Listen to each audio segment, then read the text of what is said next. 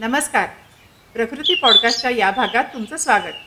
मी विदुला टोकेकर आणि तुम्ही ऐकताय प्रकृती आरोग्याचा पॉडकास्टचा पस्तीसावा भाग.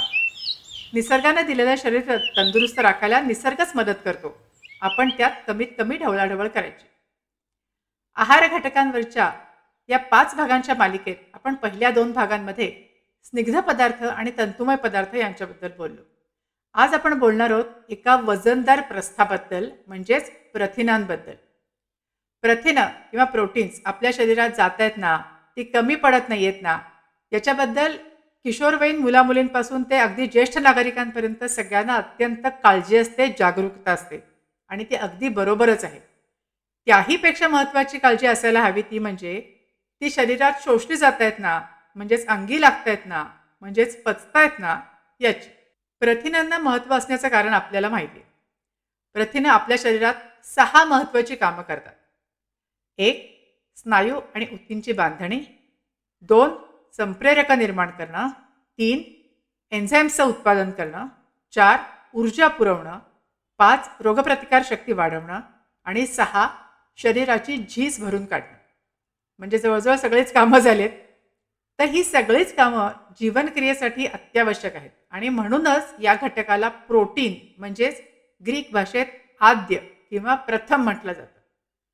जे जे बर्झिलियस या स्वीडिश रसायन रसायनशास्त्रज्ञांच्या सूचनेवरून जी जे मल्डर यांनी अठराशे छत्तीसमध्ये प्रोटीन्स हा शब्द प्रथम वापरला असं मराठी विश्वकोश सांगतो. अर्थात ही सहाही कामं प्रथिनं एकटी करत नाहीत. पचनासाठी रक्त साकळण्यासाठी सुद्धा जीवनसत्व खनिज यांची गरज असते. पिष्टमय पदार्थांची गरज असते. खरं तर शरीरातली सगळी कामं हे सगळे अन्नघटक मिळून काम करत असतात. तर प्रथिनं जितकी महत्त्वाची असतात तितकीच त्यांची रचना सुद्धा गुंतागुंतीची आहे. एकवीस वेगवेगळ्या अल्फा अमिनो आम्लांपासून प्रथिनं तयार होतात हे आपण शाळेतच शिकलो होतो. ही प्रथिनं वेगवेगळी असतात. अगदी आपल्या एकाच अवयवामध्ये म्हणजे समजा एकाच प्रकारच्या स्नायूमध्ये सुद्धा किंवा फक्त मेंदूमध्ये किंवा फक्त हाडांमध्ये सुद्धा वेगवेगळ्या प्रकारची प्रथिनं असतात. जसं माणसाच्या पेशींच्या वाढीसाठी प्रथिनं आवश्यक असतात तशी वनस्पतींच्या पेशींच्या वाढीसाठी त्यांच्या रोगप्रतिकारक शक्तीसाठी सुद्धा ती आवश्यकच असतात. आणि त्याप्रमाणे ती वनस्पतींच्या ऊतींच्या अंतर्गत द्रव्यात मोठ्या प्रमाणावर असतात. हा पॉइंटाचा मुद्दा महत्त्वाचा आहे तो लक्षात ठेवा बरं का. आणखी लक्षात ठेवायचा पॉइंटाचा मुद्दा म्हणजे ही अमिनो आम्ल तरी कशाची बनलेली असतात? कार्बन हायड्रोजन ऑक्सिजन नायट्रोजन आणि गंधक या मूलद्रव्यांनी ती बनलेली असतात. आणि काहींमध्ये फॉस्फरस आयोडीन मँगनीज लोह आणि तांब आणि जस्त सुद्धा असतं. तर ही पण मूलद्रव्य आढळतात. इतर अंधघटकांच्या तुलनेत प्रथिनांचा रेणू बराच मोठा आणि जटिल असतो.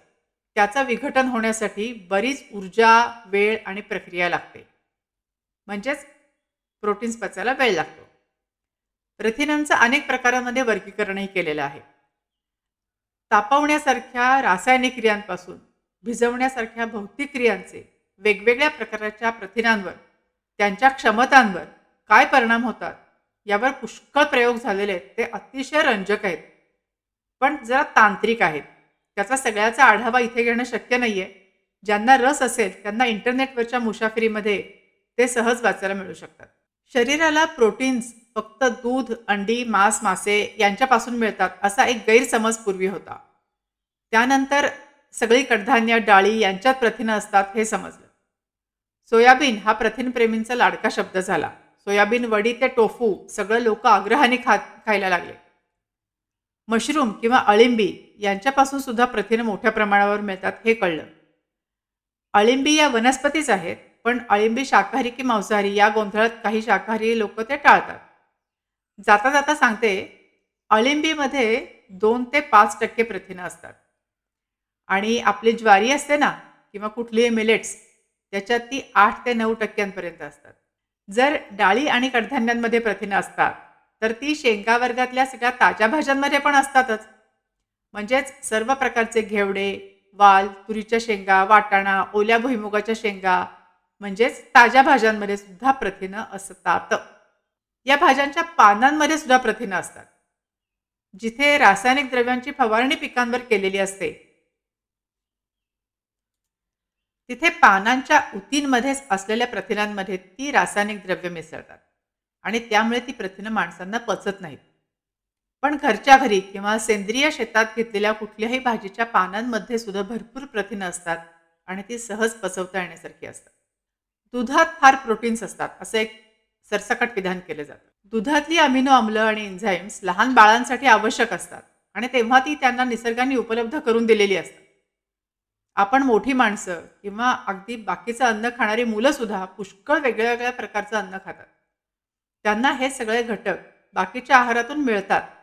त्यामुळे त्यांना हे घटक दुधातून मिळण्याची म्हणजेच दुधाचं सेवन करण्याची गरज राहत नाही. दुसरं म्हणजे दुधात जास्तीत जास्त पाणीच असतं. त्यातली प्रोटीन्स किंवा अगदी स्निग्ध पदार्थसुद्धा एकूण मिळून दहा टक्क्यांपेक्षा जास्ती नसतात. दुधाबद्दल आपण दूध सत्य आणि मिथ्य या दोन भागांमध्ये ऐकलेलेच आहे. ते एपिसोड ऐकायचे राहिले असतील तर जरूर ऐका. लिंक डिस्क्रिप्शनमध्ये दिलेलीच आहे. तर आता ही प्रथिनं किती प्रमाणात घेतली गेली पाहिजे? हे वयावर आणि शारीरिक स्थितीवर अवलंबून आहे. लहान मुलांना प्रथिनांची गरज पुष्कळ जास्ती असते. कारण त्यांची वाढ होत असते त्यांच्या शरीराची झिजही भरून काढायची असते. तर त्यांचं वजन जेवढे किलो त्याच्या दुप्पट ग्रॅम प्रथिनांची त्यांना दररोज गरज असते. लहानपणी प्रथिनांची कमतरता राहिली तर मोठेपणी जास्त प्रथिनं देऊन ती काही प्रमाणात भरून काढता येते. पण काही दुष्परिणाम तसेच राहतात. उंची मेंदूचं पोषण यांच्यावरचे परिणाम कायमस्वरूपी असतात. जिथे खायला मिळायचीच भ्रांत आहे अशा दुर्दैवी मुलांच्या बाबतीत हे कुपोषण समजण्यासारखं आहे. पण सुबत्ता असून सुद्धा अज्ञान आणि आळस या दोन गोष्टींमुळे जेव्हा मुलं कुपोषित राहतात ना ते फारच वाईट. मॅगी वेफर्स चीज तुपात तळलेली अंडी ब्रेड जॅम लोणी समोसा रोल्स हे पोषक पदार्थ नाहीत. टिकाऊ महाग प्रोटीन बार्सही नाहीत. यात महाग किंवा स्वस्त असा खरं म्हणजे मुद्दाच नाही आहे ह्याच्यात मुद्दा आहे तो बौद्धिक जागरूकतेचा. शेंगदाण्याची चटणी ज्वारीची भाकरी भाजी आमटी खाणारी मुलं स्पर्धांमध्ये पदकं घेताना बघतोच की आपण. असो. तर मुलांना किलोमागे दोन ग्रॅम प्रोटीन्स. गर्भवती आणि स्तनदा माता यांनाही किलोच्या प्रमाणात सव्वा ते दीड ग्रॅम प्रथिनं रोज आवश्यक असतात. ती प्रोटीन शेक ऐवजी ताज्या भाज्या नारळ कडधान्य यांच्यातून घेतली तर लवकर आणि पूर्णपणे अंगी लागतात. आणि वाढ थांबलेली असते धावपळ कमी झालेली असते शरीराची ऊर्जा कमी कमी खर्च होते अशा म्हातारपणात सुद्धा रोगप्रतिकारक शक्ती आवश्यक असते. झीज भरून काढणं आवश्यक असतं. त्यामुळे प्रथिनांची गरज कमी झालेली असली तरी ती वजनाच्या प्रमाणात पाऊण ग्रॅमपर्यंत रोज आवश्यक असतात. वय वर्षे वीस ते पन्नास पंचावन्न या वयोगटात शारीरिक हालचाल व्यायाम स्पर्धात्मक खेळांमध्ये सहभाग यानुसार शरीराच्या वजनाच्या प्रमाणात पाऊण ते एक ग्रॅम प्रथिनांची गरज असते. पण चुकीच्या जीवनशैलीमुळे वजनाची शंभरी गाठलेल्या व्यक्तींनी रोज शंभर ग्रॅम किंवा ऐंशी ग्रॅम प्रथिनं खाल्ली तर ती पचणार नाहीतच. उलट पचन संस्थेवर मूत्रपिंडांवर यकृतावर त्याचा अतिरिक्त ताण पडेल. त्यामुळे पहिलं आपलं वजन आटोक्यात आणायचं शरीर हलकं करायचं चपळ करायचं आणि मग हे प्रमाण अंमलात आणायचं. तर आता या वेगवेगळ्या स्रोतांपासून मिळालेली प्रथिनं पचतात कशी ते पाहूया. अन्न जठरात पोचलं की त्यात पाचक रस म्हणजे आम्ल मिसळून पचनाला सुरुवात होते. इथे पेप्सिन मिसळून प्रथिनांचं अर्धवट पचन होतं. मग ही प्रथिनं पुढे लहान आतड्यात जाऊन डिओडेनममध्ये त्यात स्वादुपिंडाकडून म्हणजेच पँक्रियामधून स्वादुरस मिसळतो. यातल्या ट्रिप्सिन आणि किमोट्रिप्सिन वगैरेमुळे प्रथिनांचं पचन म्हणजे विघटन जवळजवळ पूर्ण होतं आणि त्यांचं रूपांतर ॲमिनो आम्लांमध्ये होतं. इथेच ती लहान आतड्यात शोषली पण जातात आणि रक्तात मिसळतात. मग वेगवेगळ्या उती पेशी स्नायू हाडं आपल्याला हवी ती ॲमिनो आम्ल या रक्ताच्या कन्व्हेअर बेल्टमधून उचलतात आणि उपयोगात आणतात. आता अनक्लेम बॅगेटचं काय होतं? म्हणजे जी प्रथिने शरीरात कुठेच वापरली गेली नाहीत त्यांचं काय होतं? तर ती शरीरात साठवून ठेवली जातात. ती अमिनो अमलांच्या स्वरूपात साठवता येत नाहीत. मग कशात साठवली जातात? बरोबर. त्याची होते साखर. त्या विभाजनातून जो युरिया तयार होतो तो मूत्रावाटे बाहेर टाकला जातो. प्रथिनं खाल्ली ती पचली पण ती शरीराने वापरलीच नाहीत. तर त्याचे होते साखर साखर साखर. रोज मुठभर बदाम खाल्ले. कारण काय? किलो वजना इतके ग्राम प्रोटीन खायचे आणि खुर्चीत बसून राहिलो कारण आम्ही सुखवस्तू. पचन संस्थेला ती किचकट आणि खूप प्रथिनं कष्टाने पचवावी लागतात. शरीरभर फिरवावी लागतात. गरज नसेल तर त्याला एकही पेशी स्नायू अजिबात उचलत नाही. पुन्हा यकृताला ओव्हरटाईम अतिरिक्त युरिया बाहेर टाकण्याचा मूत्रपिंडांवर ताण आणि पुन्हा वर आपण म्हणायला मोकळे इतके काजू बदाम अंडी खाऊन सुद्धा अंगी लागतात का बघा? ते नाहीच लागणार आहेत अंगी या चक्रातून बाहेर पडायचं असेल तर पहिलं म्हणजे शरीराचे सगळे लहान मोठे स्नायू वापरले जातील. त्यांच्या क्षमता वाढतील. इतका व्यायाम करणं आवश्यक आहे रोजच्या रोज. आत्ता मी बोलताना पटकन मुठभर बदाम असं म्हटलं. खरं बदामी खाण्याची गरज नाही पण त्यानिमित्ताने जरा ओली सुकी करू. सुकी प्रथिनं म्हणजे सुकामेवा वाळलेली कडधान्य डाळी यातला पाण्याचा अंश पूर्णपणे गेलेला असतो. टिकवण्यासाठी ती वाळवलेली असतात. यातली प्रथिनं संपृक्त असतात म्हणजे कॉन्सन्ट्रेटेड हो. म्हणजे छोट्या जागेत खूप जास्त प्रमाणात एकवटलेली असतात. ती थोडी सैल सुटी करून म्हणजे पाण्यात भिजवूनच खायला हवी. खूप चावून खायला हवी. बदाम पूड दुधात घालून पिणं वगैरे म्हणूनच अनावश्यक आहे. त्याच्याऐवजी ते बदाम रात्रभर पाण्यात भिजवून सालं काढून चावून चावून खाल्ले तर चालतील कडधान्यात तर आपण आपण मोड आणतो ना त्याचं रूपांतरच होतं. किंवा अंडी आणि पालक असं जर आपण बघितलं तर त्या दोन्हींमधलं पाण्याचं प्रमाण बघा. पालकात म्हणजे कुठल्याही भाजीत किंवा पानांमध्ये चिक्कार पाणी असतं. शंभर ग्रॅम पालकात तीन ग्रॅम प्रथिनं आणि शंभर ग्रॅम अंड्यात बा तेरा ग्रॅम प्रथिनं असतात. फक्त काय होतं की चौपट प्रथिनांसोबत चव्वेचाळीस पट फॅट मिळते. आणि अनेक जीवनसत्व खनिज पाणी आणि तंतुमय पदार्थ म्हणजे फायबर यांची खूप कमतरता राहते. त्यामुळे पदार्थातलं जीवन आणि फायबर याची तुलना केली तर वनस्पती केव्हाही सरस ठरतात. जाता जाता सांगते नेटफ्लिक्सवर एक अफलातून सिरीज आहे गेम चेंजर नावाची. ती नक्की बघा. त्याच्यात जगातले चॅम्पियन आणि विक्रमवीर खेळाडू त्याच्यात सायकलपटू आहेत वजनं उचलणारी आहेत भयंकर वजन उचलून चालत जातात. असा एक खेळ आहे. ते वजनं उचलून चालणारे लोक आहेत. मुष्टीयोद्धे आहेत टेनिसपटू आहेत. आता या सगळ्या लोकांना भरपूर प्रथिनं आणि पोषण निर्विवादपणे लागतं.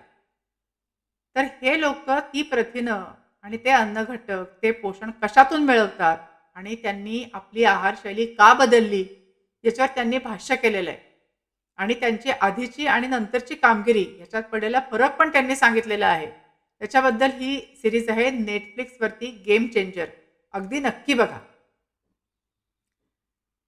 तर दुसरं महत्त्वाचं म्हणजे नुसती प्रथिनं खाल्ली तर ती पचते शोषली पण जात नाही. ती पचण्यासाठी त्याच्यावरती कार्बनची म्हणजेच कर्बोदकांची म्हणजेच पिष्टमय पदार्थांची जोड असावी लागते. म्हणजे वरण भात पिठलं भाकरी उसळ भाकरी असं मिश्रण अगदी चावून चावून एक घास बत्तीस वेळा चावून खाणं आवश्यक असतं. नुसते खूप पैसे खर्च करून पौष्टिक पदार्थ विकत आणून पुरत नाहीत. नुसता प्रोटीन बार खाऊन पुरत नाही. तर ते योग्य प्रकारे खाण्याची जबाबदारी आपली. ते शरीरात शोषले जातील वापरले जातील साठवून ठेवावे लागणार नाहीत. ही पण जबाबदारी आपलीच. एक मजेदार निसर्ग विचार. आपण शेवटाकडे आलो आहोत एक मजेदार निसर्ग विचार. आपण एक एक अन्न घटक खात नाही. म्हणजे चला आता प्रोटीन खाऊ मग कार्ब खाऊ मग चमचाभर फॅट खाऊ मग दोनशे मिलीलिटर पाणी पिऊ असं नाही ना करत आपण. आपण खातो कोशिंबिरी भाज्या डाळी भात किंवा पोळी भाकरी असा आपण अन्नाचा विचार करतो. तर स्थानिक घरगुती ताजं कच्चं आणि रंगीत जेवण. हे जेव्हा उदरभरण किंवा नुसतं पोषण असं न बघता जाणीजे यज्ञकर्म म्हणून जर पाहिलं आणि शांत चित्ताने कृतज्ञतापूर्वक सेवन केलं तर निसर्ग नावाची शक्ती शरीराला काहीही कमी पडू देत नाही. धन्यवाद मंडळी. हा एपिसोड शेवटपर्यंत ऐकल्याबद्दल चला तर मग आठवडाभर रोज व्यायाम करूया. दोनदाच जेवूया. किमान सात तास सलग झोप घेऊया. ताजी फळं भाज्या भरपूर खाऊया. नकारात्मक विचारांच्या विषापासून दूर राहूया. मज्जा करूया. पुन्हा भेटूया.